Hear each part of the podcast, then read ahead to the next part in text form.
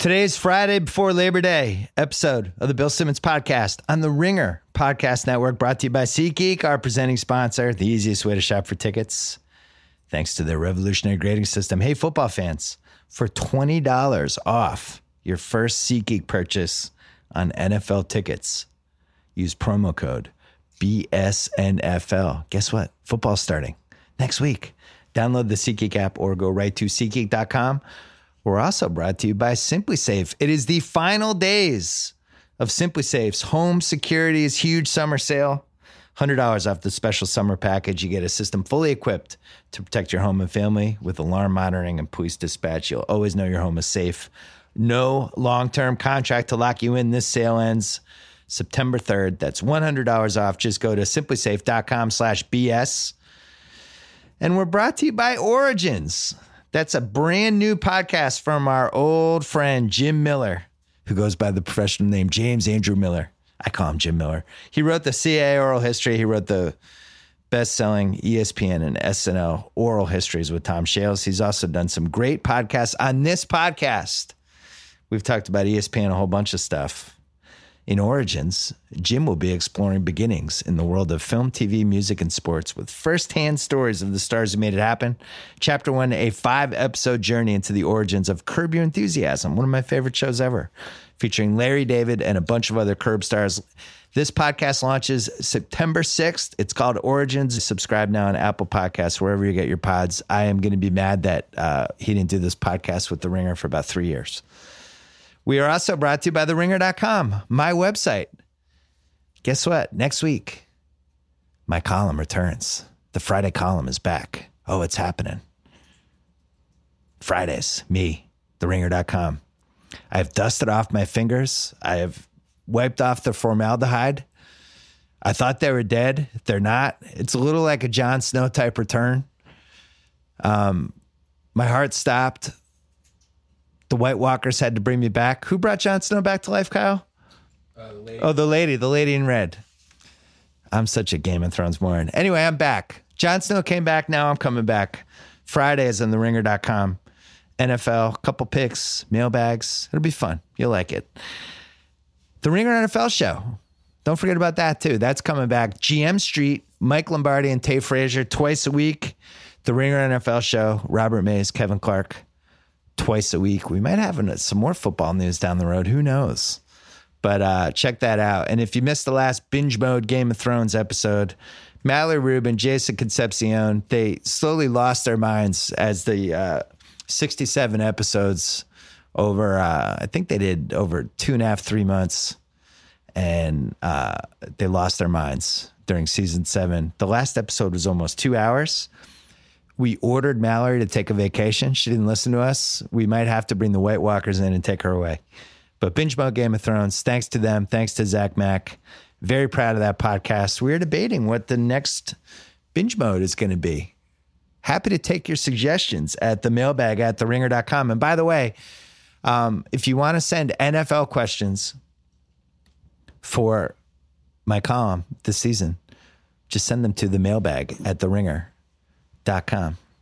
Coming up, I'm going to talk about the Kyrie trade, some additional thoughts I've had after a week of coverage and reading all the stuff about it. Then we're going to call Kevin O'Connor, who just came uh, from the Kyrie press conference in Boston. And then we're going to wrap it up with Mallory Rubin, who I just mentioned earlier, but I'm grabbing her to talk about baseball, thrones, college football.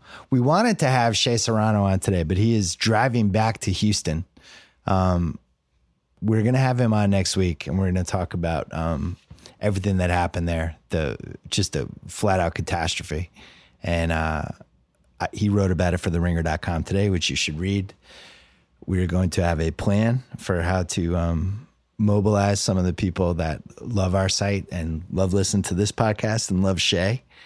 that we will unveil next week. And Shea's going to come on and we're going to talk about that. Thoughts and prayers to everybody in Houston, and uh, more to come on that front next week on the BS podcast. Right now, the Rock and Roll Hall of Famers, Pearl Jam.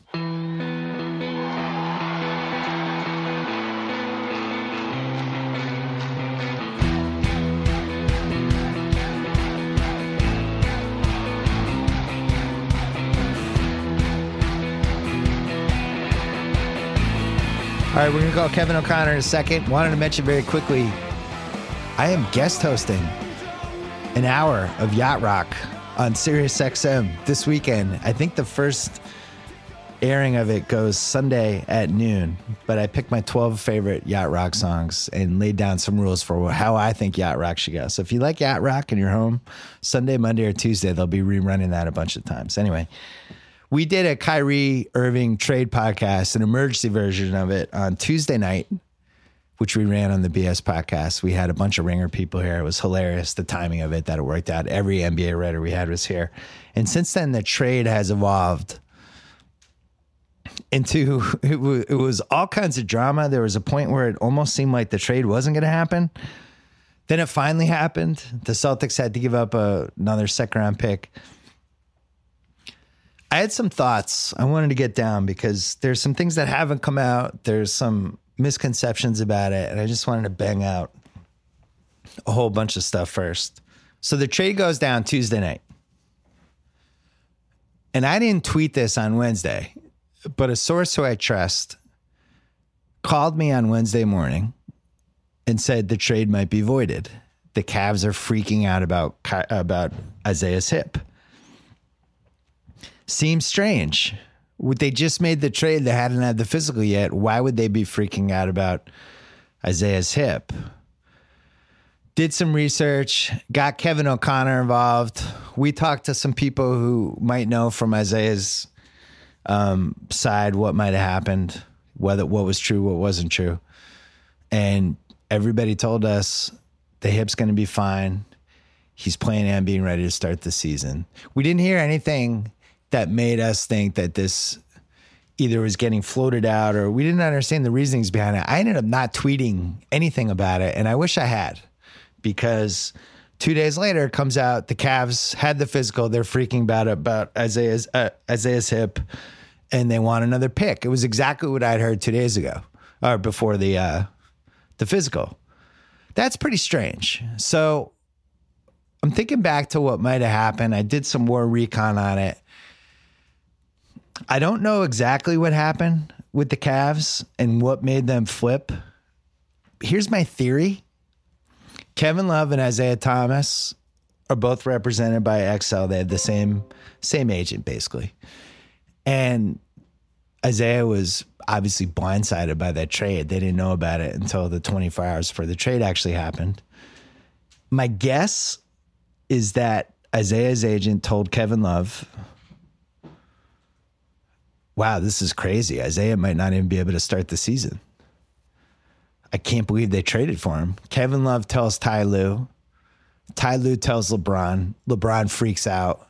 Dan Gilbert then freaks out, and now the entire Cavs organization freaks out. This is the this is the scenario that makes the most sense to me because we definitely we've heard since that LeBron was definitely upset when he found out Isaiah wasn't going to be ready to start the season because this puts on this puts an immense amount of pressure on LeBron now. If they don't have Isaiah to start the year, now you have Derrick Rose is potentially the starting point guard. They don't really have another established go-to scorer except for Kevin Love, who's been put on ice the last couple years. And I can understand why LeBron would freak out because this is probably his last year in Cleveland. He's in year 15 of his career this trade, if Isaiah doesn't come back all the way healthy, this trade made Cleveland worse. The best asset they got from it is the Brooklyn pick, which can't be realized until summer 2018 when LeBron might leave. So I think that played into part of this. And this goes to the second part of what we learned over the last week, which is when this trade was made, it seemed like a lot for the Celtics to give up. And now you come to find out they don't know if Isaiah is going to be ready to start the season. Isaiah is claiming his hip's fine, or is going to be fine, that he's going to be ready. I think the Celtics were not sure of that. Danny Ainge basically admitted as much in the in the press conference right after the trade. He admitted that the hip played some factor into it. And I think that's why they ended up giving up the Brooklyn pick. I think if you really look at this trade now, the Brooklyn pick seemed like too much, along with Isaiah Thomas and Jae Crowder and Ante Zizic, the 20 year old center who might end up being something. But I think what happened was they were pretty upfront with the Cavs from the get go. Hey, Isaiah's hip, like we don't know. We don't know when he's coming back. He's probably not going to be ready for the start of the season. He might come back within a month. He might not come back until the All Star break. We don't know. And then that turned into whoa, and then the Brooklyn pick ends up being the result of that. I think if Isaiah was 100% healthy, in my opinion, the trade would have been Isaiah, Jae Crowder, the Memphis pick that they have, which becomes unprotected in like 2021, and maybe the Celtics' own first round pick, maybe not. But I think that would have been enough because if you know you know you're getting 100 games out of Isaiah, that's a different trade. I think for the Celtics, it's been really interesting to see people to see read hear people think that they overpaid for this trade because here's what here's what they did. Here's the thinking behind it. They know Isaiah is not going to be ready for the season. They're not sure about his hip. They're looking at a guy who's five foot seven, five foot eight, who the way he plays is endearingly reckless, um, takes a ton of punishment, takes a ton of hard falls.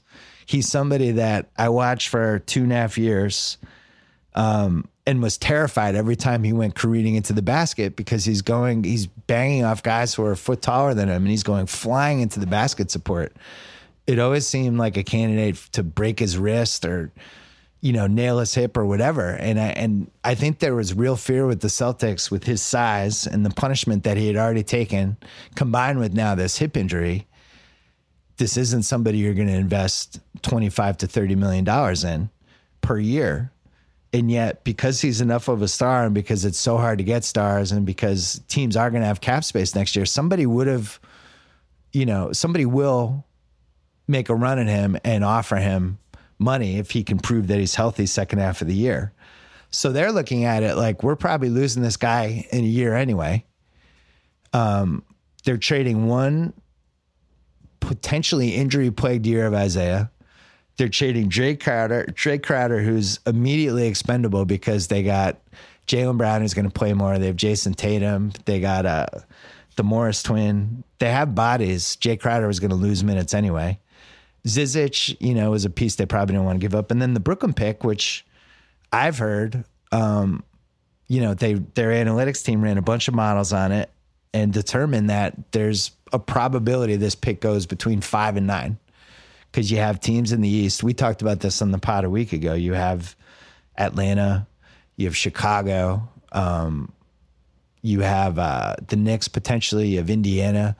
Brooklyn, the start of last year and the end of last year was a pretty good team. It was when Jeremy Lin, I have pretty good meaning a pretty good bad team. But as soon as uh, Jeremy Lin got hurt and they just had the worst point guards in the league, their team fell apart. But near the end, any Celtics fan who was monitoring Brooklyn and watching what was happening with that pick, uh, or worried about what was happening with that pick, was terrified because Brooklyn would not stop winning. Now they lost Brook Lopez. They did add D'Angelo Russell and Allen Crabbe. Their coach has been there for a full year. They have no incentive to tank whatsoever. And if you look at what the over unders were that came out last week, I think they were 27 and a half or 28 and a half wins and they were tied with a bunch of teams but there were like three or four teams below them.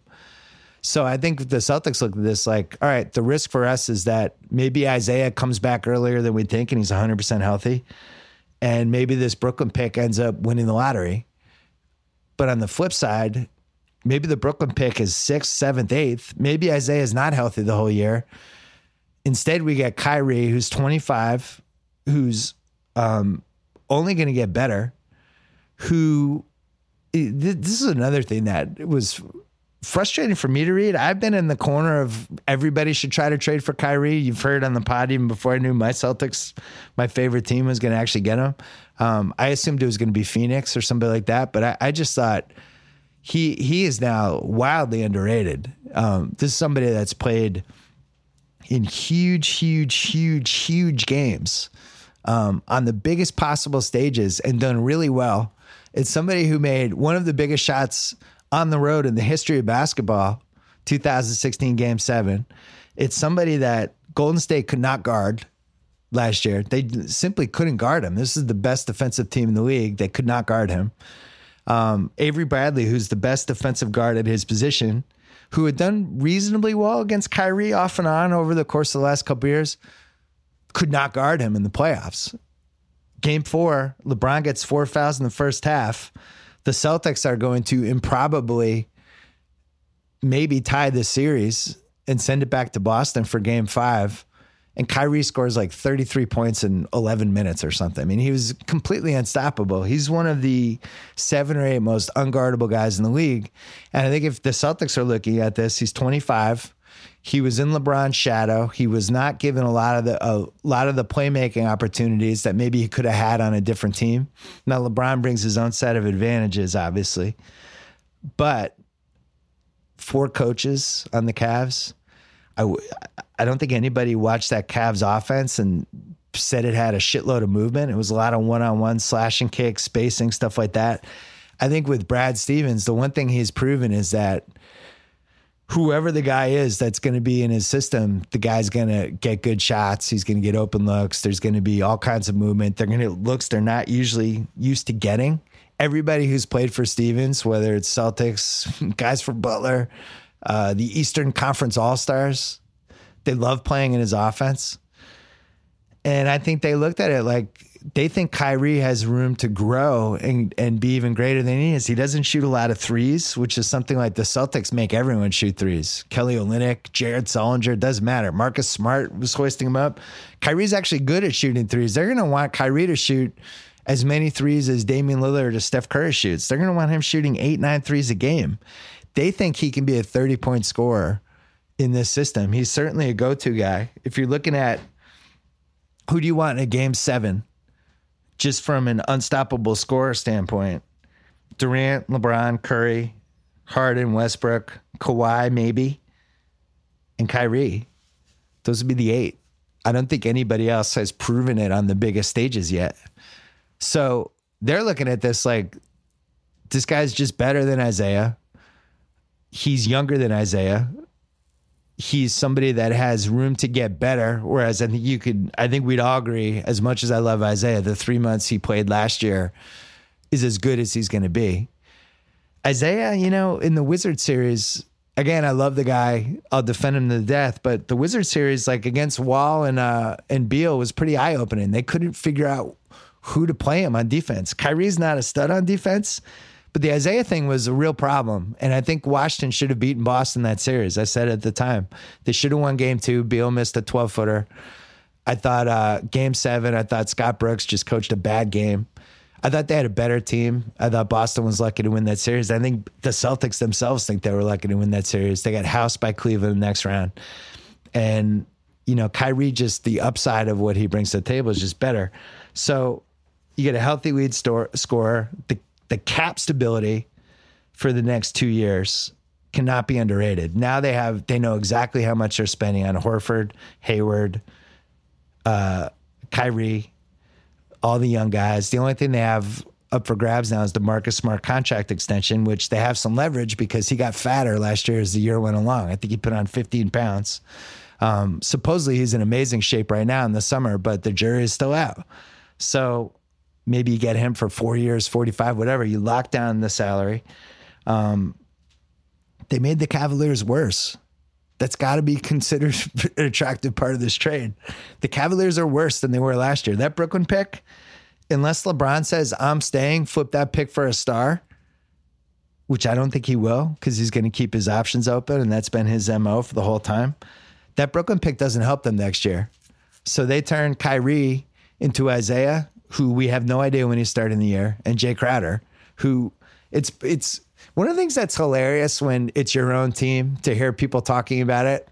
Uh, to players that you watch day in and day out, and then you hear people who obviously hadn't seen the team, and people are like, "Well, who's going to guard LeBron now that Jae Crowder's gone?" It's like Jae Crowder couldn't guard LeBron.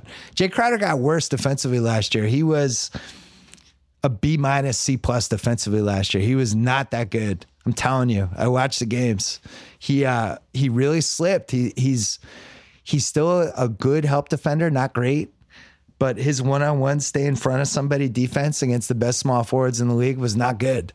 And you know he his three point shooting was as good as it's been last year. All the shots were wide open. I don't think he shot even forty percent. So I think he's a seventh man. I like Jae Crowder, but um, in terms of who's going to stop LeBron and Durant and Paul George and all those guys next year, They need Jaylen Brown to step up. The guy was the third pick in the draft. So I think that was a big part of the trade too. Um, the fact that they hurt Cleveland. The team they have now is much better positioned um, offensively. It's worse defensively because more more because of Avery Bradley losing him than anything. But they still have assets to move, and that's the part. This team is still a work in progress. They left a spot open. They need like a stretch, a stretch four type, better Patrick Patterson, who wasn't available in free agency, but in February might be. They have a lot of assets. They have their own first round pick the next couple years. They have the Memphis pick. They have that great uh, Lakers Sixers pick, which if it's two through five, they get in the draft this year. And you know, I I think they're poised to make another move. And by the way, Anthony Davis, they're if if that happens for whatever reason, they're ready if if New Orleans falls apart, if he decides he needs to go to a, a, contender, whatever, they're ready. They're ready to move in with whatever it takes. And Kyrie is a big selling point for that. Zach Lowe wrote about that this week. It's the piece that leads to the next piece that is such an important part of these trades. Now it's like, hey, Anthony Davis, come here. We have Kyrie and Gordon Hayward. Come on, be the third piece. We can win the title. Um, just harder to do, especially if you have Isaiah in a contract year when you have no idea what his contract's going to be worth. So it was a cold, cold, cold, cold trade. It really was. It was cold. What they did to Isaiah, that was about as cold of a trade as you've seen, especially because he got hurt and then got hurt even worse because he kept playing because he's trying to be a great Celtic and then they dumped him. So that part's rough, but um, but it's a trade that makes a lot of sense. I cannot fathom how somebody would say they overpaid. That's crazy to me. Everyone who is bitching that they didn't trade the Brooklyn pick for Paul George, who was never available and never really on the table for them in a significant way, they were never told. I hate to sound like a Celtics defender, but this part's true. They were never told, all right, Paul George's move and make your best offer. They were under the assumption that once they signed Gordon Hayward, they would be able to um, make a move for Paul George. But no, they just traded him out of the conference to OKC. They screwed over the Lakers. They screwed over the Celtics. Screwed over a couple other teams too. People did not have a chance to make their best offers. The Jimmy Butler thing is is a more defensible. Why didn't they make that trade for Jimmy Butler thing? Would they should they have given up the 2018 Brooklyn pick for him? Maybe. Would that have deterred Gordon Hayward from coming? I don't know. Um, I think their attitude was get Gordon Hayward, then try to get Paul George, and they screwed up and they played it wrong. And then now they salvaged it here with Kyrie, who, um, FYI, I've said this before, I'll say it again. If you watched the finals last year, that was two on two. It was Kyrie and LeBron versus Curry and Durant and the supporting cast were there too. But that was two on two. Golden State had a better supporting cast. Durant was slightly better than everybody else, and that's why uh, Golden State won. But um, fascinating trade. We're gonna take a quick break to talk about DraftKings. The NFL is returning next week. Oh yeah. You know what that means? One week fantasy football on DraftKings. They are hosting a $100,000 contest that is totally free to enter. Only there's one big wrinkle this year if you draft the perfect lineup, you can win $1 billion.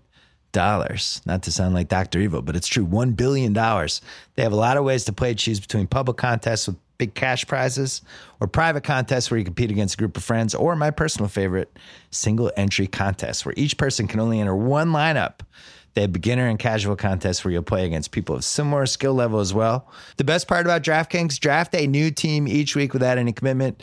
Go to DraftKings.com now and use promo code Simmons.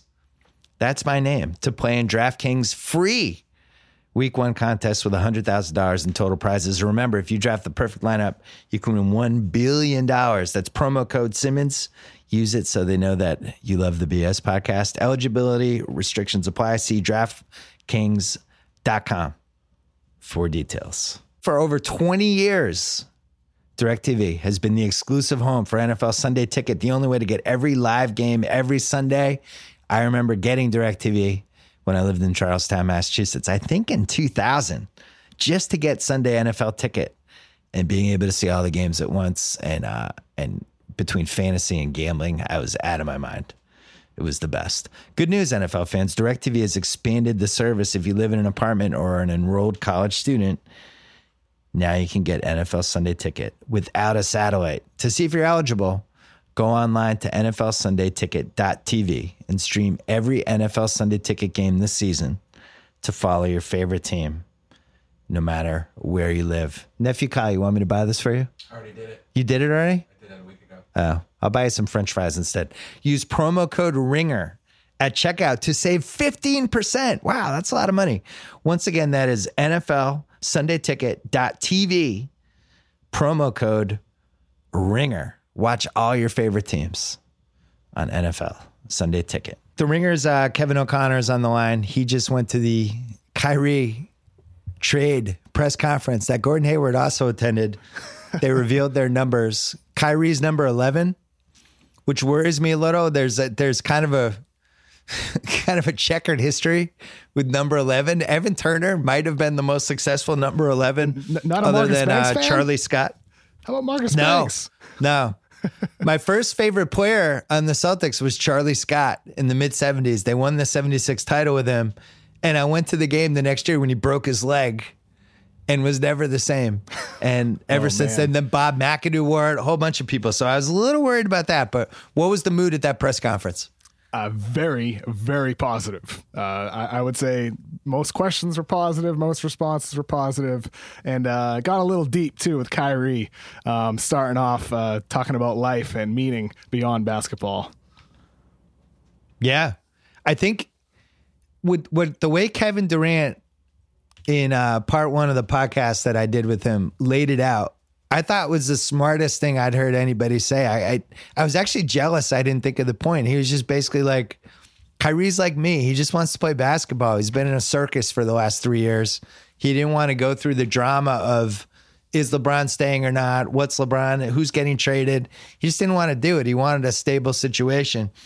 I all the indications that I've gotten, um, and all the sources that I've talked to, is that once Kyrie knew Boston was on the table, that's where he wanted to go. I've heard um, that Phoenix actually would have put Josh Jackson on the table. They'll deny it to the death now, but Bledsoe for Josh Jack, Bledsoe and Josh Jackson for Kyrie, Phoenix would have done. But Kyrie, you know, you're going to make a trade like that. You want to know that the guy's going to stay there long term. And Kyrie wouldn't say that to Phoenix or Denver. And that's why the, and Milwaukee is another one. I don't think he wanted to play for those teams. Once he knew Boston was in play, that's where he wanted to go. What have you heard on that? Well, I do think Phoenix definitely would have put Josh Jackson on the block eventually um, for that trade. But I think with Kyrie, um, you're probably right about the connection with the Celtics. And I think perhaps his dad, you know, playing at BU and his dad trying out for the Celtics had a little bit to do, do with that. After the press conference, there was a moment where Kyrie kind of went straight over to his dad and they, they embraced for, you know, and chatted for a little bit and gave him his jersey. Um, and they were just kind of laughing about it, like Irving on the back of the jersey on the jersey with the number eleven that his dad wore at BU. Yeah. So I think that might have had a little bit to do with it, but I think a lot of it had to do with Brad Stevens, who um, is probably a better NBA coach combined than the four coaches Kyrie Irving had in Cleveland. Byron Scott, Mike Yeah. Brown, David Blatt, and Ty Lue. I think Ty Lue can be a good coach, but he's a young coach right now, and it remains to be seen on what level he is. So, in that sense, I think for Kyrie, a lot of it had to do with Brad, and a lot of it had to do with history too, and his ability to build his legacy in Boston. Yeah, and I do think that was a big that's that's the biggest thing that's happened the last three years with the Celtics is Stevens, the reputation he has, and and then the organization itself. You know, I asked KD about this on the podcast last week. It's one of the biggest things that's changed in his generation is that these guys, instead of in the old days, it was just like, I want to play in a big city. They didn't even think about the owner. They didn't think about the coach. And now you see you know, I, I think they're much more educated about what's going on in the league, maybe from being online more, from being better read, being on Twitter, just seeing what the vibes of different fan bases are like. And the Celtics are a great example. Like, this is a team that could not lure free agents up until five years ago. It was really hard. Even pulling off the KG trade and convincing him to come to Boston was a big deal. Um, now it's like, these guys know Brad Stevens is a great coach. That's a team that spends money. The fans are good. And it was a big advantage for them with Kyrie. I think he I I do think he wanted to be a part of it. I heard he met with Stevens this week and like his head was spinning because and this and this is you know, I keep reading about the Celtics overpaid too much. I talked about this earlier. Kyrie, what a, he's a flawed superstar, all that stuff. KOC, explain explain what Kyrie could be in the Brad Stevens offense. So I would say for Kyrie Irving, like first, let me preface my point with like I feel like a lot of analysis in general, not necessarily with Kyrie, but in general, looks backwards rather than projecting forwards. And for Kyrie, um, there's been a lot of like what he was in Cleveland. There's a lot of focus on what he was the first three years of his year, in, uh, first three years of his career in Cleveland before LeBron got there. And to me, that's kind of irrelevant at that point. If you look at the production of young point guards across the league over in this entire century, lot most guys aren't good earlier in their career. Chris Paul is one of the few exceptions who could actually lead his team to the playoffs. So with Kyrie, the guy he's kind of developed into with LeBron James on the court is really that first that score first point guard. However, with that said, I would say there is more upside for him to develop more playmaking tendencies as well as maintaining his efficiency as a scorer because there were situations when LeBron James was off the floor um, where Kyrie maintained his scoring efficiency and had higher scoring volume. I forget the number exactly. It was something like 32 points per game per 36 minutes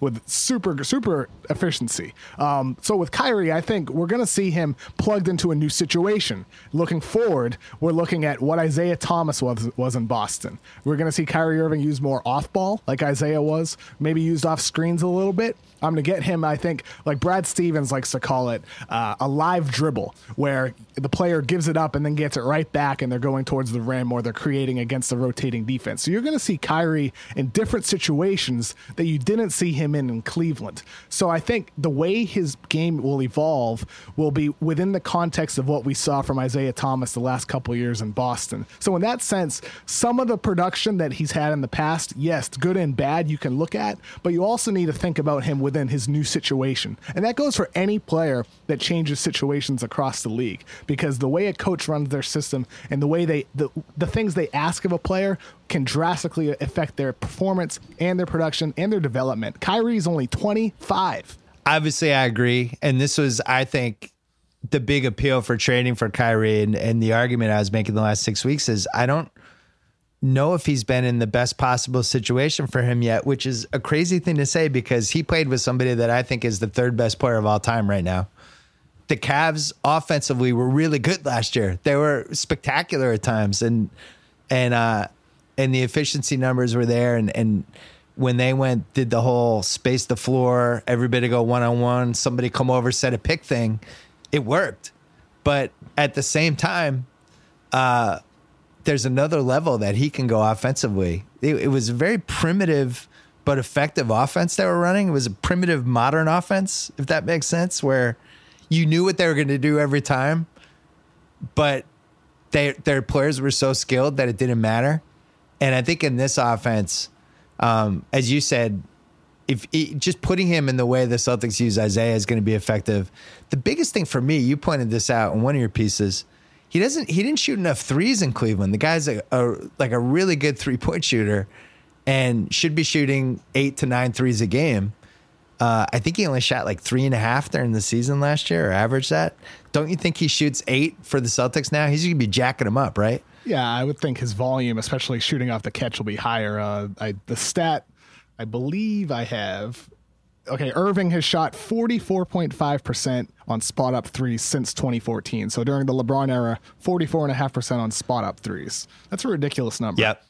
And he's going to get That's a lot great. more of those playing off ball with the Celtics. Do you think that part of this, like, let's say Isaiah was healthy and they knew they were getting one great healthy year from Isaiah?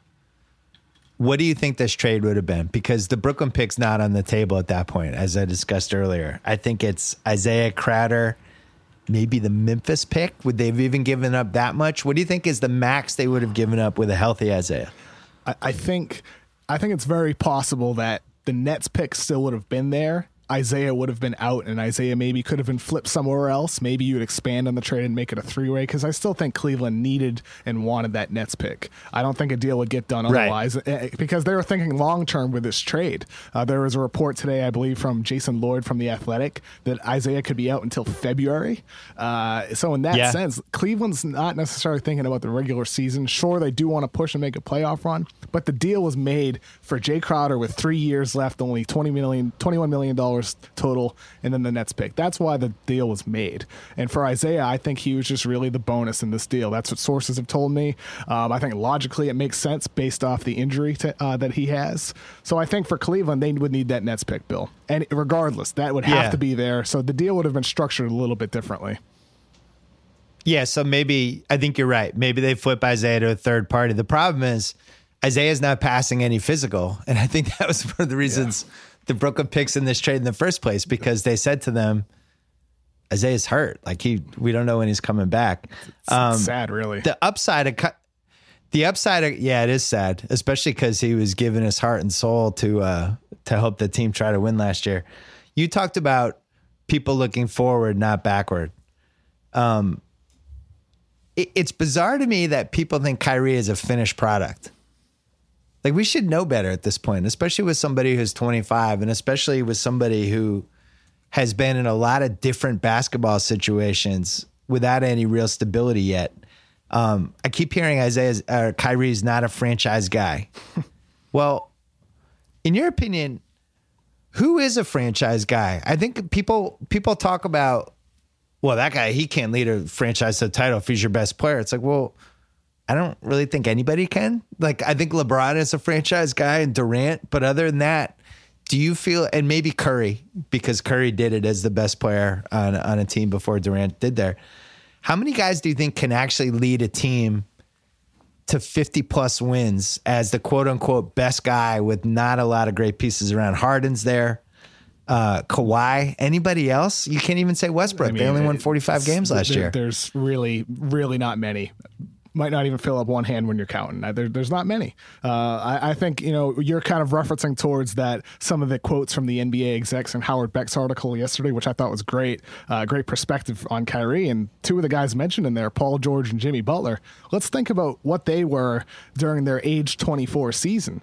Uh, Jimmy Butler that yeah. year averaged 13 points per game. He had yet to really kind of explode and have his coming out party like he did in 2014-15 season. Paul George, he was already emerging as a superstar, but he was coming off that major leg injury. There was a lot of uncertainty regarding his future and how he would bounce back from that. And granted, he's better now than he was before the injury. So that's a good thing. But at the point is, is at age 24, which Kyrie just finished his age 24 season last year, eh, these guys got better both Paul George and Jimmy Butler. And Kyrie Irving can too. He just turned 25 in March. So that that's really the fascinating thing. I, I think a lot of it with Kyrie in particular and other guys that really excel early in their careers is that we're so oversaturated with seeing them. I mean, Kyrie's already been with to three NBA finals. He's already played in the Olympics, Team USA, um, second highest selling shoe, shoe. There's so much Kyrie out there that it feels like we've known him for years because we have, but he's yeah. still only 25 years old,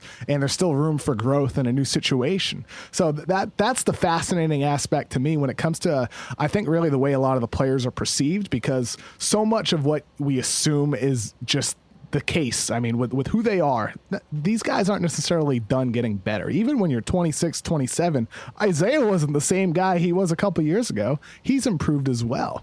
So I think I think with these players, it, eh, you do need to project forward within the context they're going into, and that can be really hard to do. I, I think, and it's hard for NBA people. It's hard for us from the outside. But I, I think ruling out po- possible development from Kyrie or even Jae Crowder going to Cleveland, or even Isaiah if he manages to stay healthy. Um, I, we're underselling how these guys progress and how hard they work off the court and, and the opportunities that they're given. And I think 25, 26, 27 is when somebody becomes the player.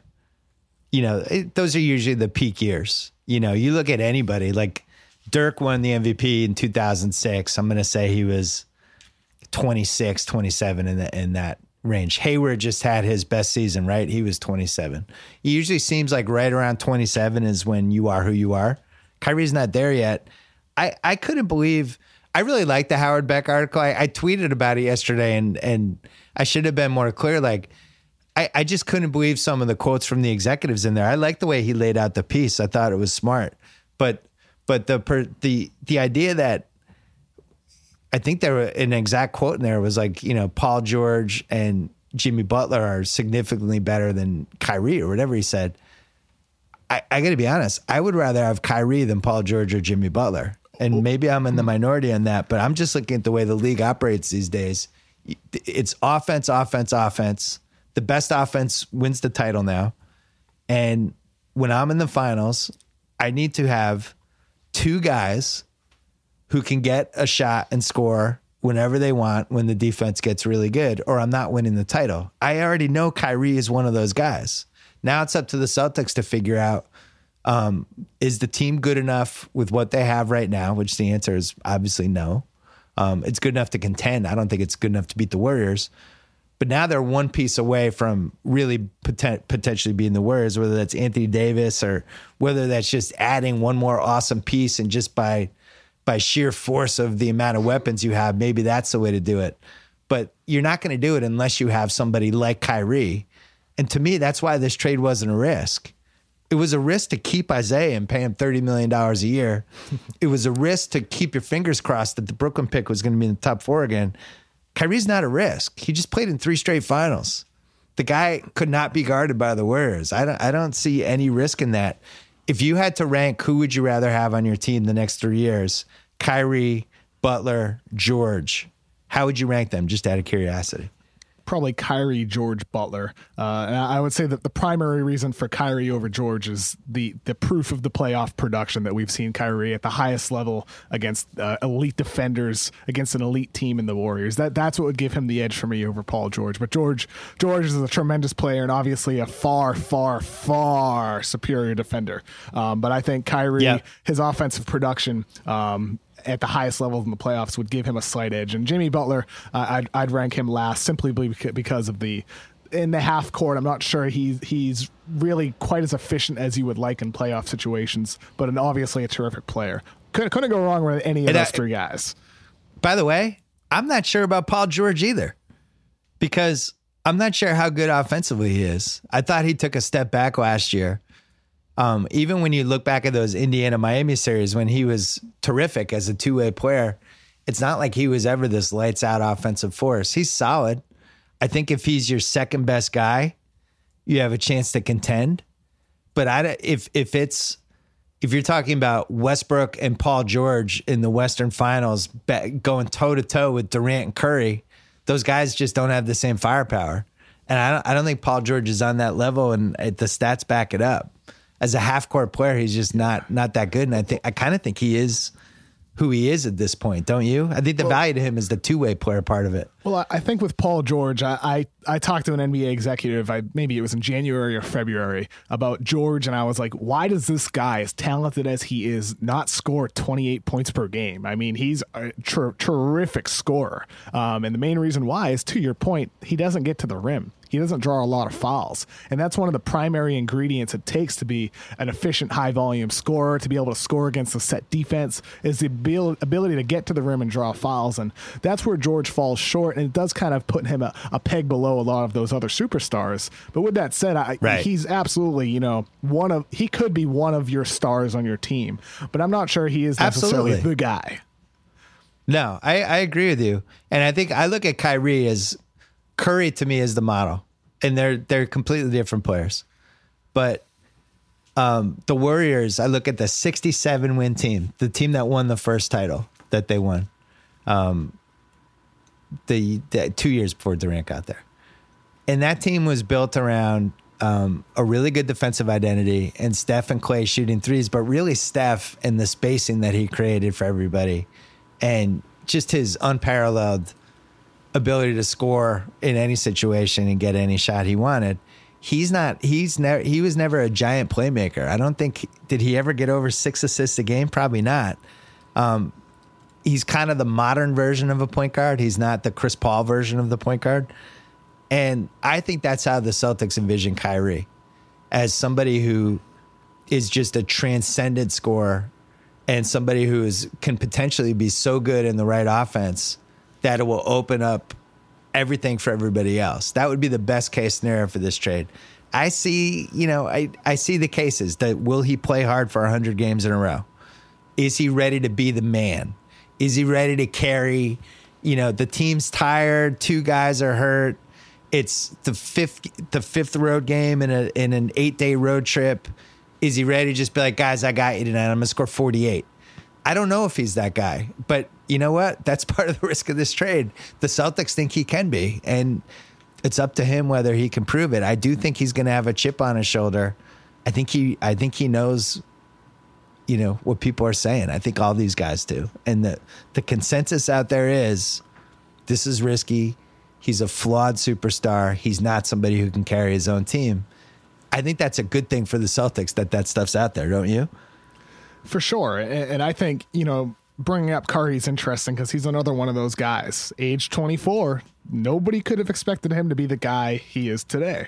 Um, I think Curry, to, uh, to, be fair, he has averaged over six assists um, five years in a row 6.9, 8.5, 7.7, 6.7, 6.6. Um, but with that said, he's not a. What did he I, average in the. What did he average in the 2015 year, though? I'm going to look it up now. That that was 6.7. That was the year they uh, the year they won the All finals, seven point seven. The year they lost, six point seven, and then last year was six point six.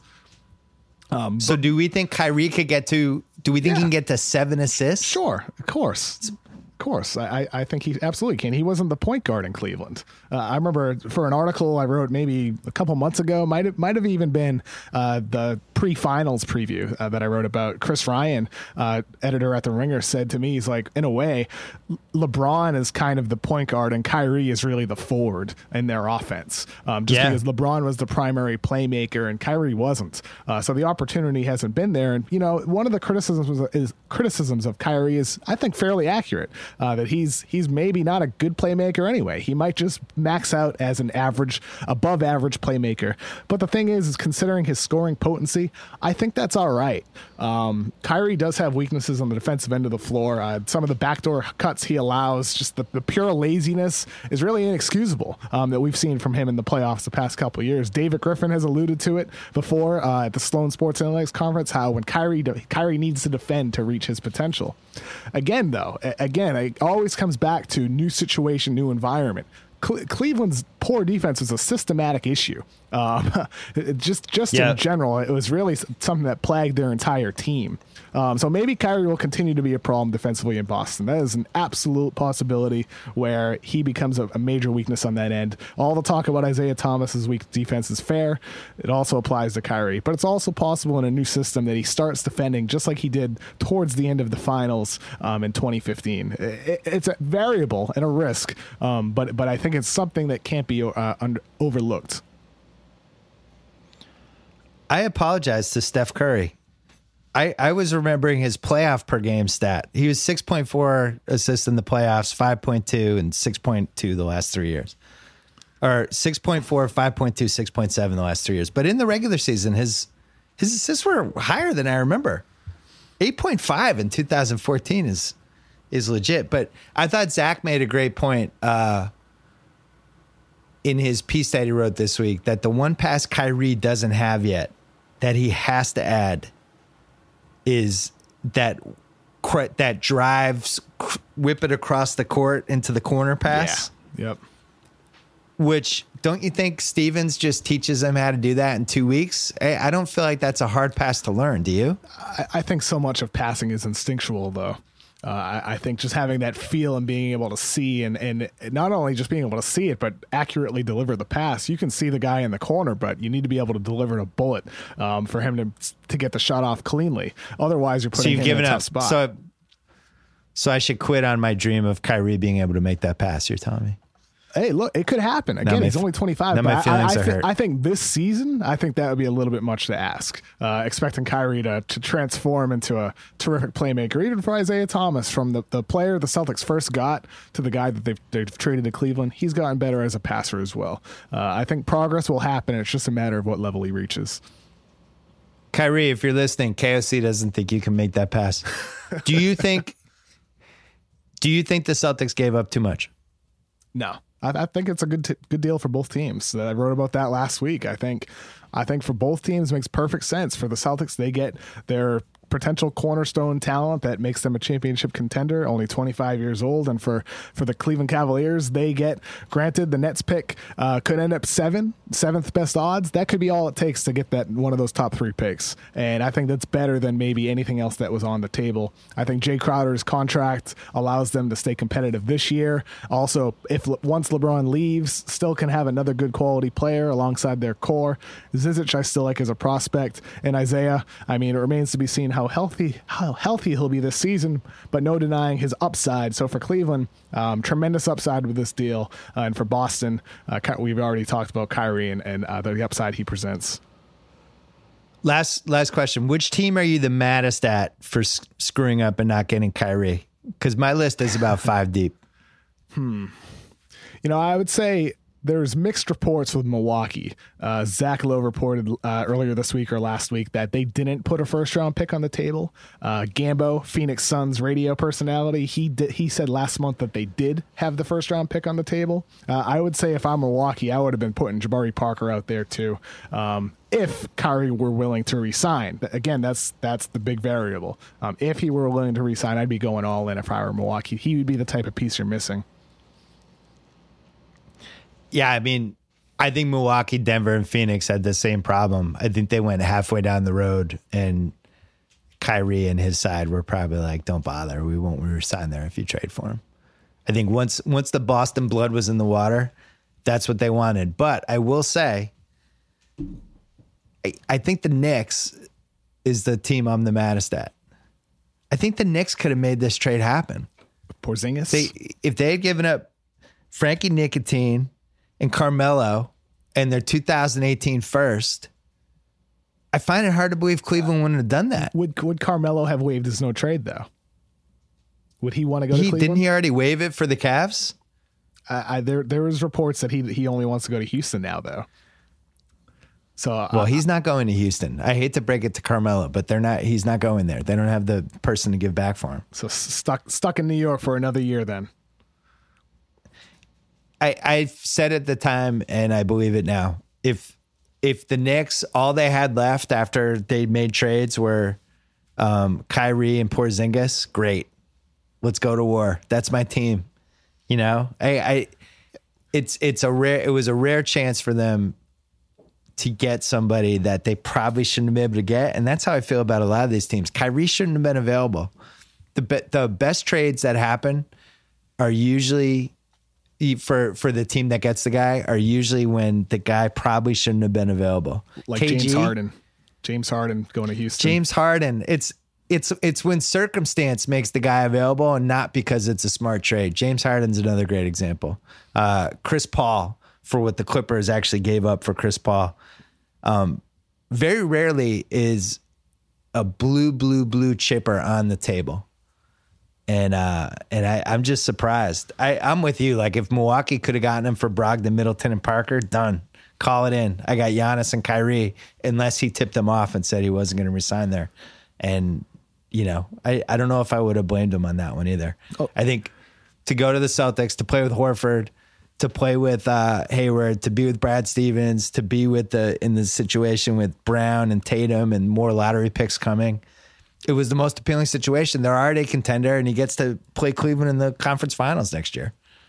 So, uh, KOC, this was a pleasure as always. Are you going on Ringer NBA show next week? I believe either next week or the week after we'll be back. One of those Tuesdays, but I, am excited to talk with Chris Vernon again. I, I miss him. uh, all right. Appreciate it. Thank you. Talk to you soon. Cool. Thanks, Bill. Have a good day. One more break to talk about our friends at Squarespace. They make it easy to build beautiful websites, whether you're planning to start a business, change careers, or launch a creative project now that 2017 is rolling. You should absolutely be tackling your next move with Squarespace, widely used by all kinds of people and businesses. They give you the ability to create an online platform with which you can make your latest goals into a reality. You can even get a unique domain, which strengthens your brand and makes it easier for visit- visitors to find you. Whether you need a landing page, a beautiful gallery, a professional blog, or an online store, it's all included in your Squarespace website. Arrange your content and features or add them with the click of a mouse. Nothing to install, patch, or upgrade ever. And guess what? Squarespace's award winning 24 7 customer support will help you no matter how hard or easy your problem may be. Start a free trial today at squarespace.com. Use offer code BS to get 10% off your first purchase plus a free domain. Again, that's squarespace.com. Offer code BS. All right, deputy editor of The Ringer, Mallory Rubin is here, aka the mother of dragons. This is your time of year. Ah. Football, baseball playoffs, All of it. Thrones just ended. It did. We'll we'll save Thrones for the tail end. So if people didn't Okay. see it yet, we'll go. We'll circle back. College football, you know, I don't really care. Yes. Why should I care this year? Well, if you don't care in general about college football, this is a hard year to get you to care because, as Zach Kram wrote about for The Ringer today, the quote unquote Cinderellas this year are teams like Notre Dame and Miami and Georgia. Like, oh, it's Oh, the. Blue Bloods. It's Yeah. the Blue Bloods. Alabama, Florida State are playing in the showcase game of opening weekend. It's one versus three. They're the basically along with Ohio State favorites for the national championship game. USC is ranked in the top five. Like we're talking about the classic traditional powers. Even Texas is exciting again because of Tom Herman taking over as coach. So, So it's a throwback year. it's a classic year. It feels like it might be. It's it's hard to identify too many like true true sleepers who look like they could disrupt the order. I think some people are high on BYU. Some people out there think that a team like maybe like South Florida could make a run, but it's hard to crack the playoff if you don't have the schedule and the teams that look the best this year and that play in the toughest conferences happen to be the Alabamas and Florida States of the world. What does Taylor Swift's "Look What Made You Do" song have to do with any of this? Because ESPN was all of a sudden Yeah, that was- blasting it with their college football. What That a- was fast. Yeah, that was fast and That happened quickly. maybe the wrong choice of a song because it was getting lambasted. Yeah, that was like instant backlash and also instant mm. heavy leaning in on the promotion side. Tough choice. Tough I guess one. young people like pop music though. That's I guess the, Yeah, the idea. I'm turns like 90 years old, so I still I listen to Bob Dylan. As you know, it's like give me some CCR on my college football promos. Old school, the you know? 70s, and then. I'm there. I'm there. Who are the three most exciting college football players I should care about this year? Wow. Other than Sam Darnold of USC, who everybody well, he's definitely one of the three. he's in the three. I know about him.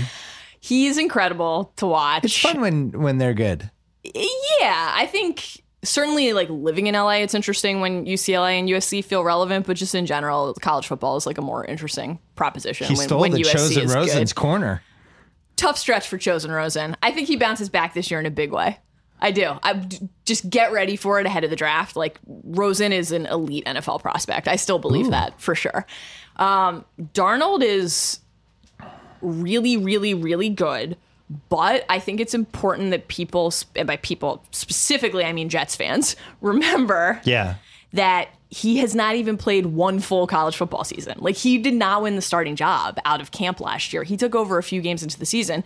He- they were basically unbeatable after that point. He was incredible, but he has very very little experience. So it feels like a lot of hype really quickly to say you're going to lead USC back to the promised land. You're going to be the number 1 pick. He also could still go back to school. Like he redshirted. He's not out of eligibility That'd be a smart move if the Jets got the first pick. in in a vacuum, yes, though there is a very real history of USC quarterbacks who were presumptive number one picks True, deciding Mark to Sanchez, go back yeah. and then it backfiring. I mean, Leinart, Barkley, like all, they all, they went back and plummeted. So, What is Uh, does OJ play in this at all? He's he's free now. Oh god, What happens if OJ just shows up at a game? hadn't considered the OJ wrinkle. I think he's, How can gonna, you not? he's going to be spending My- his my time in brain's just Florida, more right? twisted than no, you. not not spending his time So in Florida. Sam Darnold's one. Who are the other He's two? one. Uh, basically, anybody on Alabama is worth watching. Okay. I am really hoping for a big bounce back year from Calvin Ridley, Alabama receiver. He had an incredible freshman season. And Great re- name. Incredible. He regressed in in sort of puzzling fashion last year. You know, it was J- the Jalen Hurts offense was a bit of a rocky ride. Obviously, you know what? I'm going to switch my Alabama pick right Okay. here. Spur of the moment Nice. pivot. Kiffin's gone. Who knows what the offense will look like? OJ Howard's gone. Let's get back to the ground and pound. Bo Scarborough. Hmm. Bo Scarborough. Now, Alabama has like literally a handful of five star running back Yeah. recruits, any of whom like would start and contend for the Heisman on basically any team in the country. Scarborough is the one who you might recall seeing in a picture or on your TV screen who literally looks like a starting NFL defensive end. Yeah. Like he's that big. He's got biceps that are the I size of a him. normal person's thigh. Yeah. And he struggled to stay healthy. He suffered a leg injury in the championship game. If he can stay healthy, he can have a better season than Derrick Henry had there. He's that gifted. Um, I do also think Ridley will bounce back and be extremely two, effective. Two great names. Bo Scarbrough stuff. and Calvin Ridley. It's Yeah. like we would make those up in the Alabama sports movie. I'm going to give you one that is a recency bias pick Yeah. and not actually what I believe is a top three pick, but I'm doing this both for you Yeah. and for Amanda Dobbins. Okay. J.K. Dobbins, Ohio State. J.K. Dobbins. Freshman running back had a huge debut last night. Ohio State actually already opened the season. They were losing to Indiana for an alarming amount of time and then came back and won big. And Dobbins looked electric, like that kind of fun spark plug. And JT Barrett is another person who is eligible for this kind of conversation. I mean, he's a Heisman front runner, their quarterback. People were surprised that he went back to school. So that offense is going to be extremely potent. And Ohio State is a genuine national championship contender, so everyone on that team is fun. But Dobbins looks like he could be really fun, and he was also he was doing that thing where late in the game, garbage time touchdowns were like clearly there for the taking, and he's like you know scooting up next to the coaches to try to get in, try to get some points. try probably to took himself in. DraftKings. I love it. I love it. All right. That's a good preview. That was enough for me. Watch Alabama, Baseball. Florida State. Watch, just give treat yourself to a few I'm moments of. Alabama, Florida Saturday, State. right? That could be yes, Saturday. It's the night game, so you know five ish out here. That could be a, a preview of the. I'm going to be at a soccer tournament game. with my daughter. Maybe she'll be asleep from being tired from the two games, and I can put the game on. Baseball, September 1st. Mm-hmm. Yeah, The Angels are making trades. The Angels are in it. Mike Trout might be in a playoff series. I'm very unhappy about this as an Oriole fan, obviously, because the Well, Angels. you're lingering too. The Angels are one of the few teams that are still ahead of the Orioles, so that was a bummer yesterday. But as a baseball fan, it's uh, it is exciting to see the Angels finally make the decision to try to build a team around Trout. Thought it was a little strange that right after news broke that they had traded for Upton, news broke that Maybin was going to the Astros because he gives them like the speed element that Right. certainly Justin Upton does not. Um, but it was an interesting day to see what the Angels and the Astros were doing because Well, the so Astros are the team that got Maybin. Yeah, so, let's but let's talk about the Astros though, because Verlander. well, so I have I had their top three starters on my League of Dorks fantasy team, which is going to finish second, um, mainly for a variety of reasons, but mainly because these three starters, McHugh, Yeah. Keuchel, McCullers. Who I traded you. I think I might have gotten 31 starts total out of these guys, but they have not been good. We wrote about, uh, Zach Mack wrote about the Verlander trade last night, and I didn't even realize the Astros were 20 and 24 in their last 44 games. That was shocking. And the Because I knew the Red Sox were climbing closer and closer, but I didn't know they were under 500 for one fourth of the season. Yeah, not and that little sign. the chart that that Kram had in there about the pitching statistics for the starting rotations of the six division leaders. I mean, the Astros were dead last by a lot. Thing is, like Keuchel and McCullers are really, really good when they're healthy. The issue is can they stay healthy? I mean, McCullers has been on the DL multiple times this Well, year. yeah, and so he's young and hit that had the pitch count. Totally, I mean, and- what was he heading toward? Like 180 innings. That's Oh, what I wish I had researched that when I traded for him. I should have known. The 23 year old dude. They You never. They can never go 200 You don't plus. get to complain about that trade because Manny Machado know, has been did give me literally the best player in baseball since we made that deal. So annoying. God damn it. Whoa. But is he? Is this kind of a free agent run for him now?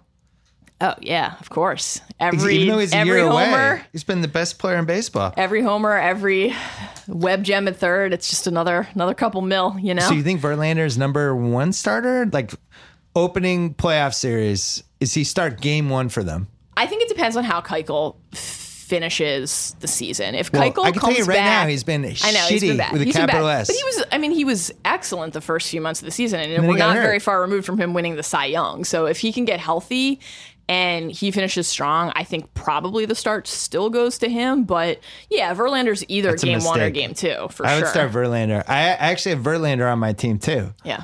And we traded for him because he had started to get better, and he's been good for He's two been- months now. He's been really good. I'm disappointed the Red Sox didn't get them. Are you ready to admit to concede that he should have won the Cy Young over Rick Porcello, who is not a real baseball player? He was great last year. Was he? I'll tell you this though, I'd rather have Verlander starting in the playoffs game two Yeah. versus versus Yeah. old Rick. I the thing that I like about the trade is it's just the latest confirmation that this basically tanking in baseball approach works. Like Yeah. the Astros are able to make a deal like that in the at the August trade deadline, which is very uncommon. Why didn't the, because the they're Red Sox had to willing to block it? I don't know. Just block it. but Throw to- a block in. to be willing to give up three, like, you know, not blue chip, totally elite prospects, but good prospects. One of them was their third best guy. Yeah. And people really are really high on Daz Cameron too. So they gave up some decent talent, but they can afford to because their farm system still, even after the moves they've made in recent seasons, is so stacked. Teams like the Astros and the Cubs have been able to make the deals they've needed to make. I mean, that's why during the July deadline, when the Dodgers came in and got Darvish, everybody's reaction was, why didn't the Astros do this? They had the pieces Right. to do it. It was never a question of if they had the chips. It was just when they were going to be willing to move them. So I I'd, ra- I'd rather how it played out for them. I think it was a better outcome because I think they would have had to give up much more for Darvish, and I think Maybe. Verlander's gonna be good in the playoffs. the Dodgers didn't have to give up that much for Darvish. That's I like that hitter they gave up. Did you see the clips of Yeah. him? Yeah. Baumann's high on him too. Yeah. That guy's a stud. yeah. What's his name? True. I'm blanking. Blank. I watched all the clips because we we're probably gonna have the first pick in the League of Dorks. Oh, you're already minor league scouting draft. for the so I'm minor already league scouting, and? I Oh, scouted that guy. I was like, look at this swing. Wow. He hit a farewell homer for the Dodgers farm team before he left. Who on the Red Sox would you have been willing to say goodbye to? to Pomeranz. get? Nobody wants Pomeranz. Pomeranz. Nobody wants Pomeranz. I give them Pomeranz and some prospects, and we're good. Which Take prospects? Pomeranz back. Which prospect? I, like our fourth best prospect. Whatever. Full rebuild in Detroit. Pomeranz is a fine. He's a cheap salary guy who can throw a Right. pretty nice looking six innings unless you actually watched every pitch. Boy, is he frustrating. I can't wait to to be punching a wall when I'm watching him in a playoff. He might not get into the fifth inning in a playoff game. But- everybody's gonna take eight pitches But that's fine. Like you don't need to get beyond the fifth inning. Have you seen or our even bullpen? into it.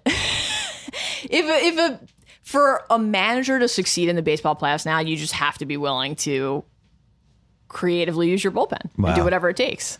I don't know about Trade this. for more relievers, then you know. Addison Reed Go back in time. Addison Reed was fine on paper.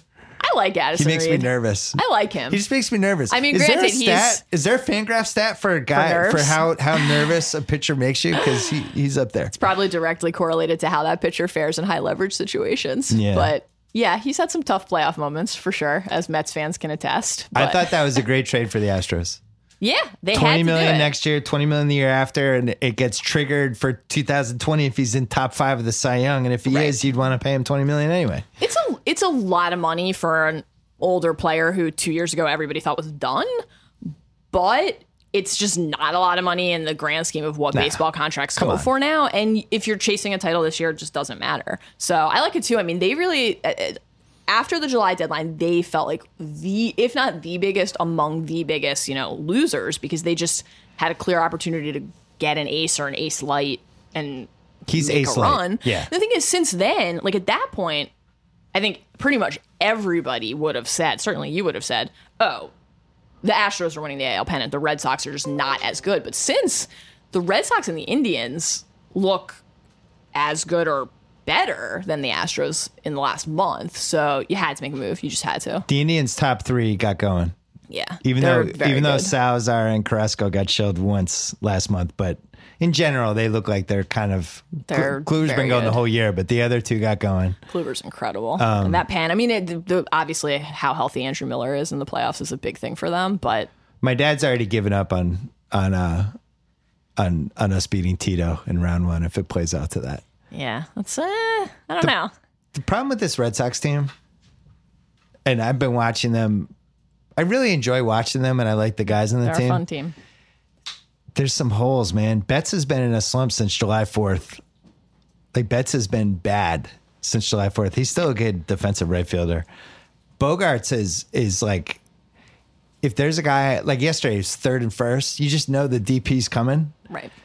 and you just go down the lineup. It's like who's going to get a hit? Like Yeah. Nunez, I have more faith in than anybody in, in my lineup, unstoppable. which is not. I don't know. I just not Kimbrel's certainly obviously good, but not as much not as much home run power this year in that lineup as you'd want in a season that is has been defined by three true outcomes. Like Right. the players who have defined the season, and the teams that have defined the season mostly, you know, have a ton of pop. But the other thing they have is elite pitching and like would you want literally anyone in baseball other than Chris Sale Well, right so now? that's the, that. The case for the Red Sox is if Sale is just unbelievable in the playoffs, he can be, he can have conceivable. he can have the postseason that Bumgarner had. Yeah, Right. it's like you believe that fully, that he can make he can give you seven, eight, maybe nine innings, twelve strikeouts, one run if the other team is lucky, and he's gonna give you more than one start in a series, and that he'd also come out of the pen late if he needed to. Like it's just not hard to envision some kind of Herculean showing from him He could because he's been unstoppable. Seven great innings, five or six times in a row. Absolutely. It's conceivable. It's I mean, it's Here's my if you're po- a fan of any other AL team, it's terrifying. here's what I think they need to do. Ortiz, just a 60 day hitting Oh coach God. contract, assistant hitting coach. Put a uniform on him, get him in the dugout. He obviously had magical powers with these dudes. Like Hanley's a completely different guy this year. Um, Mookie Is- Betts, I don't know what happened. Is Maybe- magical powers a specific strain of PED or is Stop it, Stop it. That's not funny. Say you're joking. it made Kyle laugh? Kyle, Kyle, don't laugh at that. Um, no, it's just high fives. It's the arm around the shoulder. It's the come on, guys, Uh-huh. Sure. you'll get him next time. Yep, arm around the Something about shoulder with the needle in the hand. I'm just kidding, Red Sox fans. I don't like just any kidding, of these guys. jokes. I just don't like them. I don't want your dad to be mad at me, so I'll I'll state for the I'll record tell you, my dad doesn't like those jokes. Um, All AL in good pennant, fun. AL pennant odds. Oh, God. Indians plus 225. Astros plus 250. Okay. Red Sox plus 320, which I think is insane. Yankees 7 to 1. Angels 25 to 1. Possible sleeper here. The Twins of Minnesota. Yeah. 25 to 1. Byron Buxton. Yeah. Twins fans. Send me flowers, send Your me guy. candy. His career couldn't take off until I traded him. It- I traded him. His career took off. I said it when I did. The him. second I traded him, I knew it was going to happen. He's now the best player in baseball. Single day, I feel like I get five push notifications from the MLB app Yeah. about something that he's done. He had three homers in a game. since you traded him. We it's had amazing. him for three and a half, four and a half years or whatever, and could not. He all he did was strike out. I think he struck out what thirty times in April.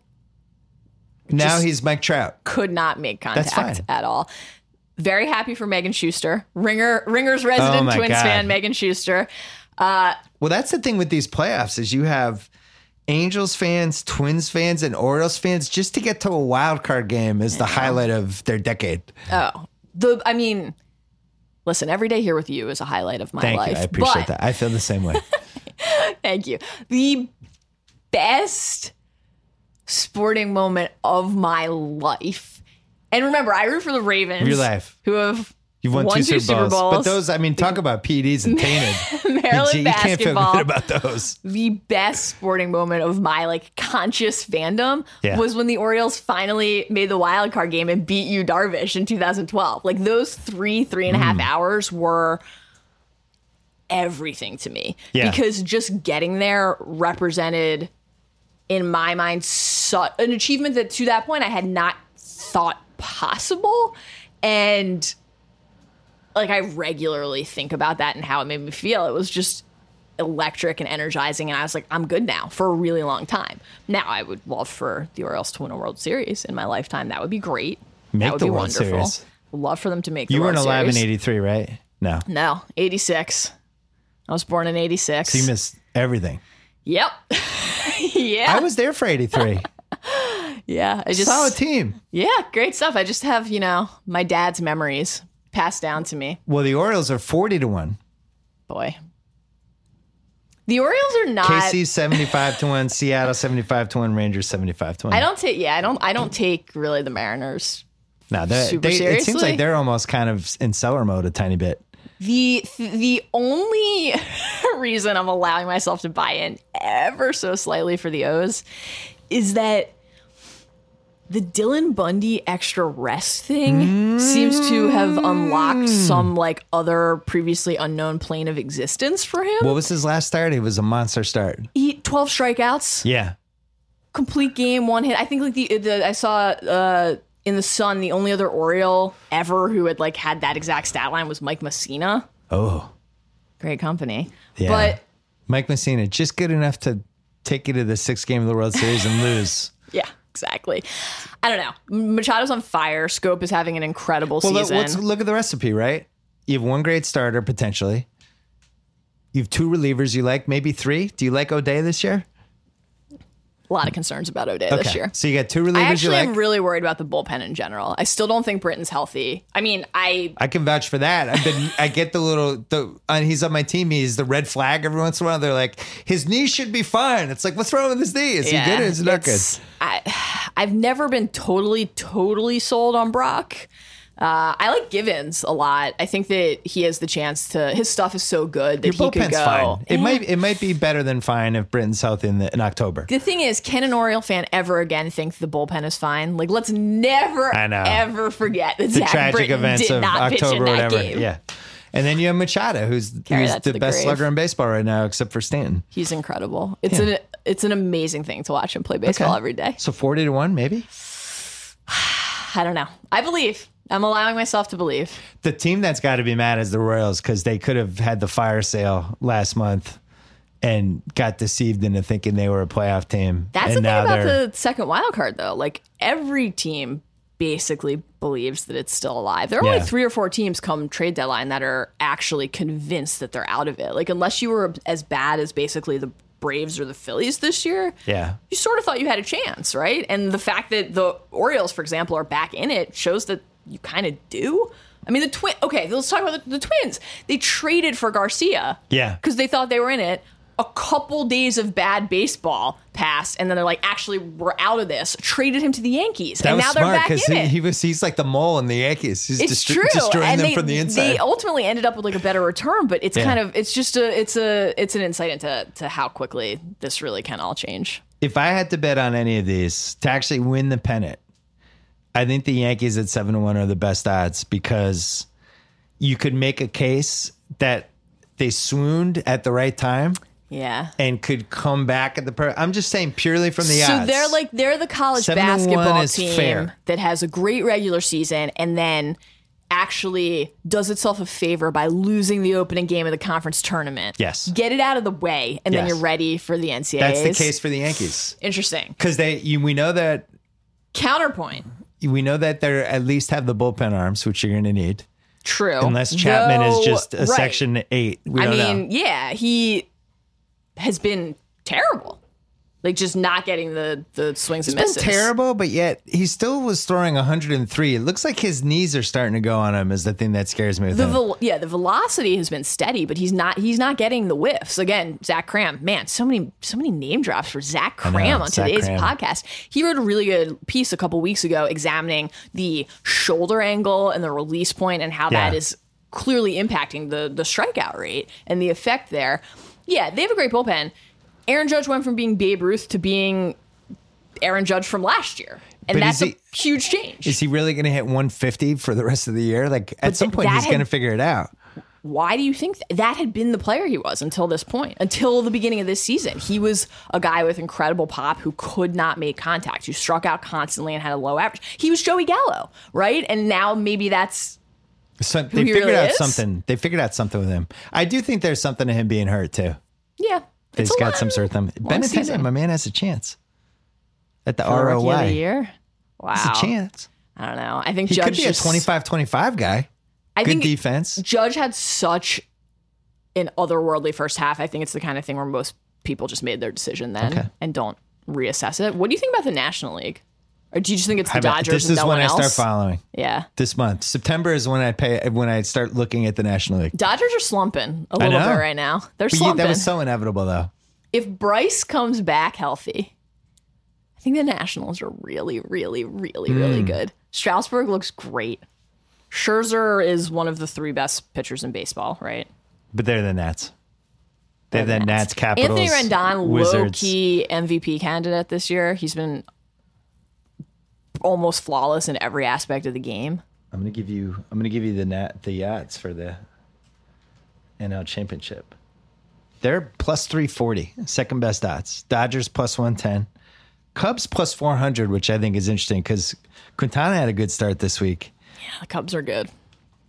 D backs 12 to 1. Rockies 17 to 1. Wow.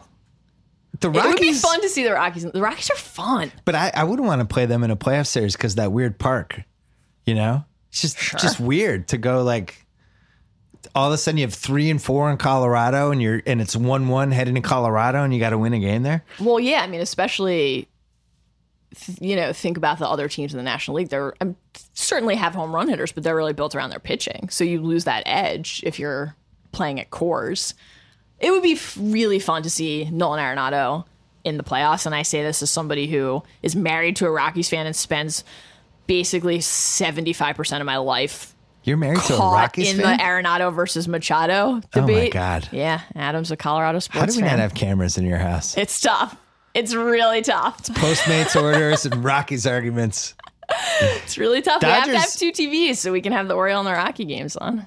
Dodgers plus 110 is a pretty good bet, in my opinion.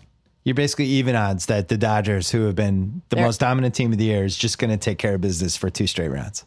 It's despite Seems like a fair Kershaw's, bet. yeah, despite Kershaw's, uh, I guess s- saying checkered playoff history would be Yeah. putting it charitably. Despite that, there's no one you'd actually rather have on your team in the playoffs than him because he's the best player in baseball.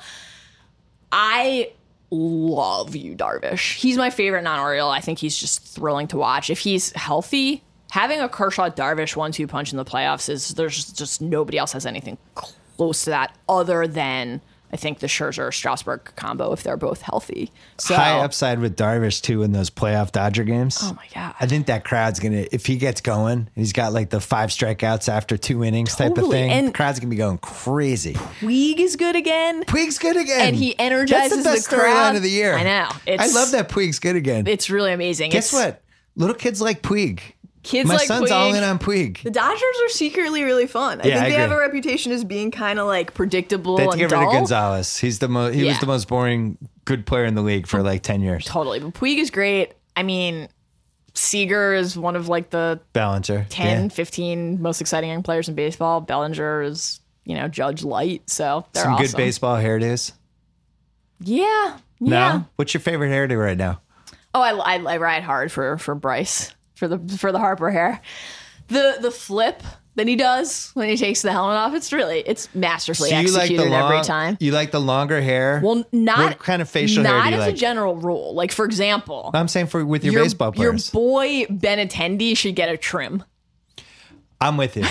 It's ridiculous. He looks like he's in the eighth grade Yeah. and hasn't gotten his haircut for the class photo yet. terrible. In general, I like actually like a tighter fade. You know, I live in LA. I'm surrounded by by hipster fades and undercuts I'm all just the talking time. baseball. What's your favorite look? You know, we're surrounded by Mets fans, so I'm, I've become allergic to the, lo- the long hair. I don't like the long hair either. just because of being forced to think about Noah Syndergaard and Jacob DeGrom at all times. Who has good hair right now other than Harper? Trout has an abominable haircut right now. Trout just needs a makeover. It's a disaster. He's, just, he has no idea how to be a superstar.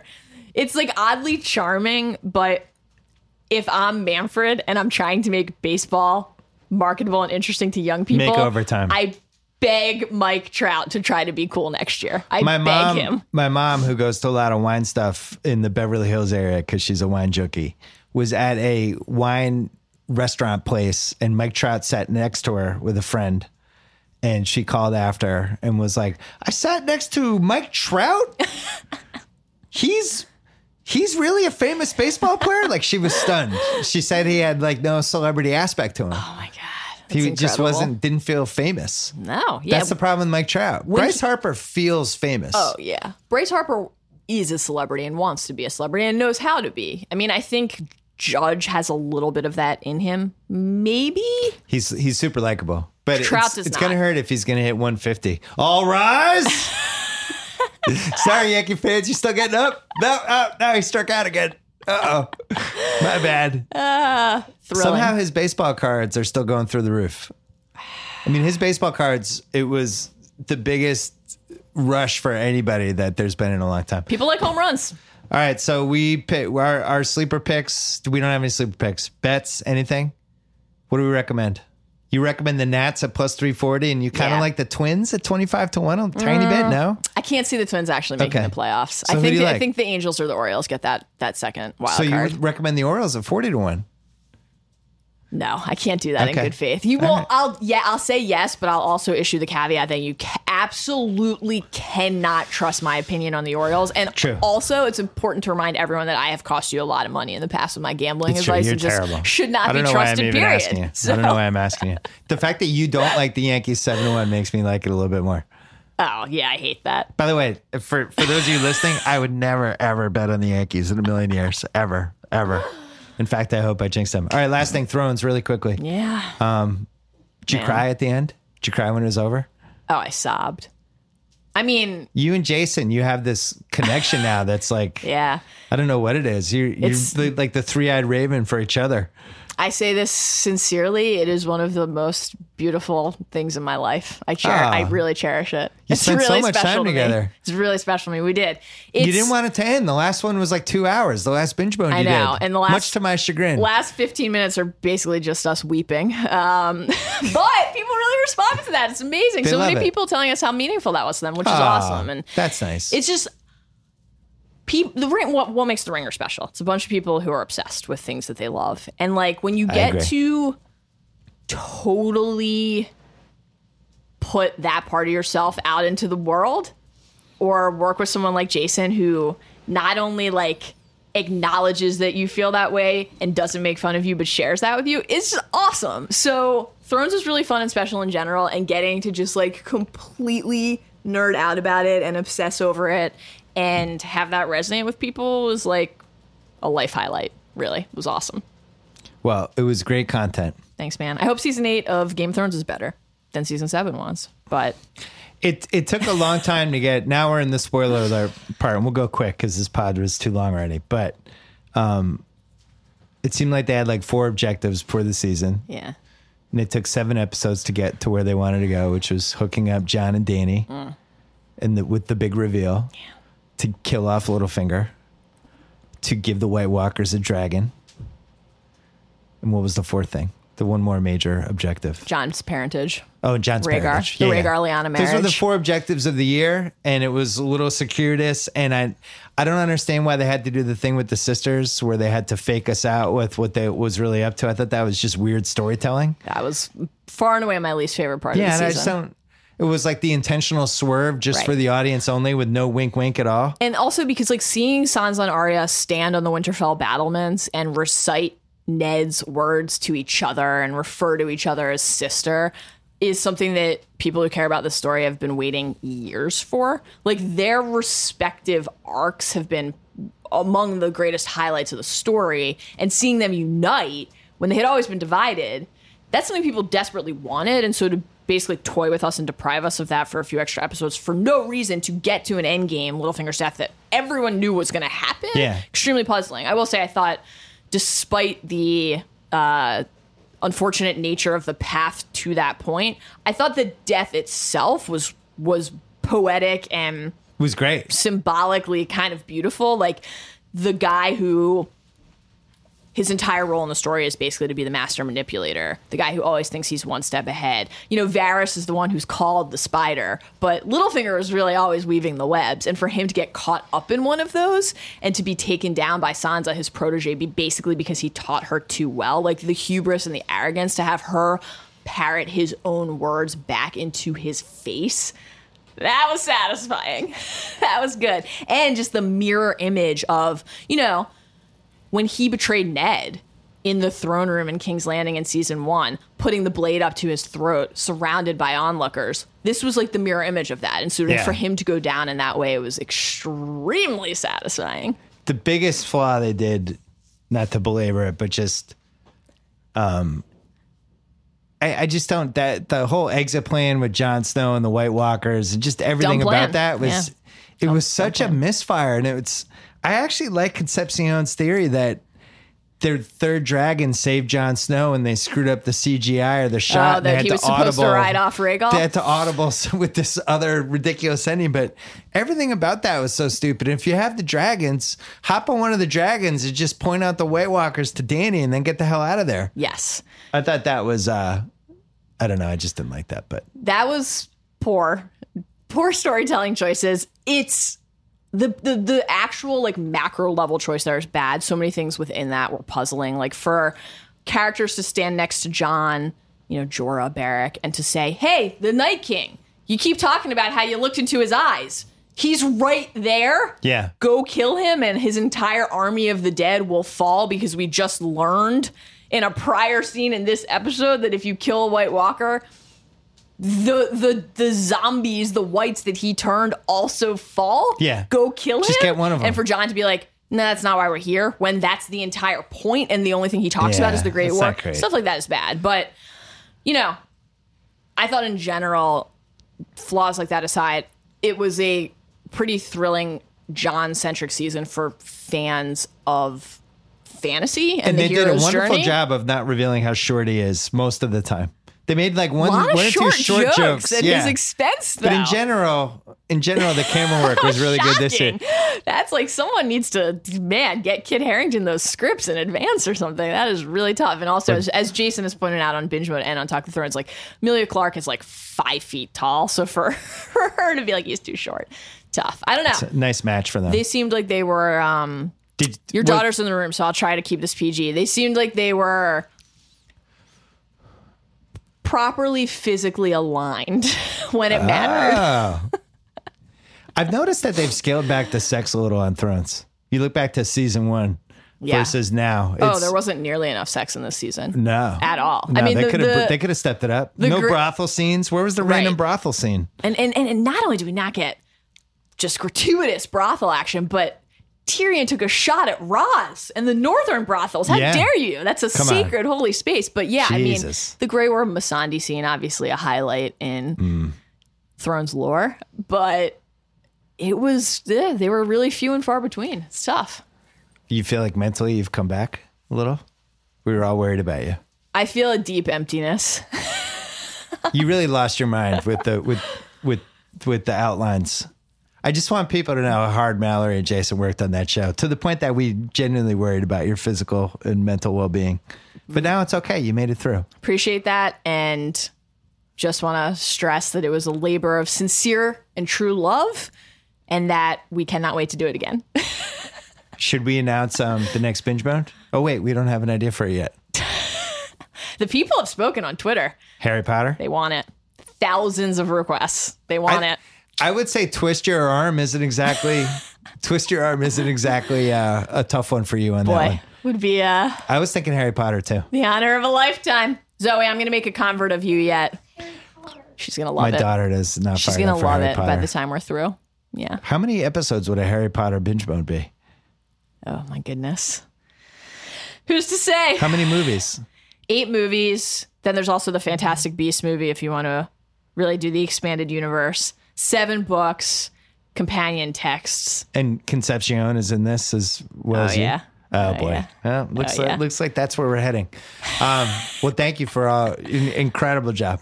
Thank It was really fun to create Thank a little franchise idea. within the franchise. Thank you for letting us do this. I wish everyone out there could work for a boss like Bill and work, Oh, work at a on. place. I'm getting emotional. work at a place where you You're can do Kyle things, cry. do things you love. It's awesome. You're Kyle's favorite ringer employee. it's employee. awesome. Kyle's my favorite ringer employee. All right. This is great. What a love fest. Um, thanks to Kevin O'Connor. Thanks to SimpliSafe. Remember, it's the final days of SimpliSafe's home security. Huge summer sale, $100 off the special summer package. You get a system fully equipped to protect your home and family with alarm monitoring and police dispatch. You'll always know your home is safe. No long term contract to lock you in. This sale ends September 3rd. That's $100 off. Just go to simplisafe.com slash BS. Thanks to DraftKings, they are celebrating the return of football by giving you a shot to be crowned the first ever fantasy football billionaire. Draft the perfect lineup in the free $100,000 fantasy football contest week one, and you can win $1 billion. Do me a favor, use code Simmons and pay and play for free. Only at DraftKings.com. Eligibility restrictions apply. See DraftKings.com for detail details. Thanks to Origins, Jim Miller's new podcast that launches on September 6th. Thanks to SeatGeek for $20 off your first SeatGeek purchase on NFL tickets. Use promo code BSNFL. And thanks to TheRinger.com. Go there this weekend. Read all of our stuff, including incredible, Superbad 10 year anniversary piece that has everybody in it. And that's where you will find my column on Fridays, starting with football season. That's it. Enjoy the uh, Labor Day weekend. We will see you on Tuesday with Guess the Lines. Guess the Lines. Guess the Lines. Year 11 with Cousin Sal. Until then.